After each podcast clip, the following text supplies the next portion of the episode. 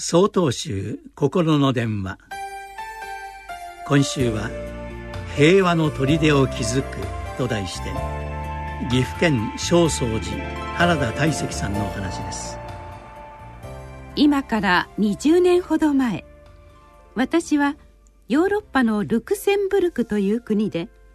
日本人小中学生が通う学校に勤務しておりました。生徒たちの多くはアメリカンスクールに通い週に2日は日本人学校で勉強していました。ある時当時小学6年生の一人の児童が原爆投下の理由についてこう語ったのを今も覚えています。先生知ってる？アメリカが広島や長崎に原爆を落としたのは早く戦争を終わらせてこれ以上犠牲者を出さないためだって。一説によればアメリカは新しく開発したプルトニウム原子爆弾の核実験をするため太平洋戦争を長引かせたとも聞きます。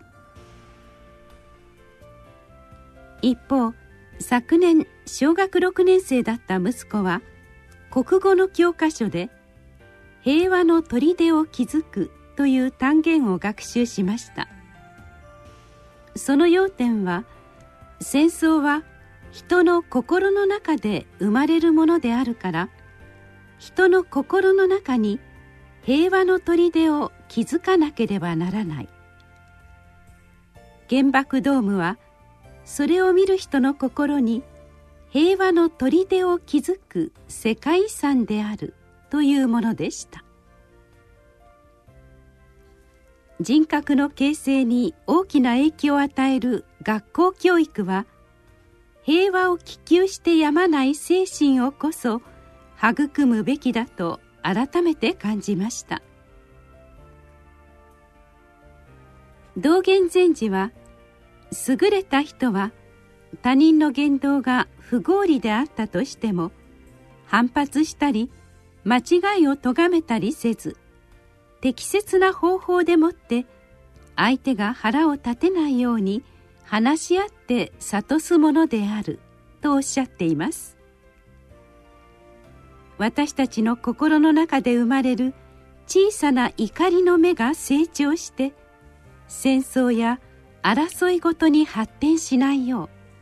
普段から平和の砦を築いておかなければなりません。毎日お仏壇の前で手を合わせ時にはお寺を訪れ穏やかな心を培っていきましょう。8月13日よりお話が変わります。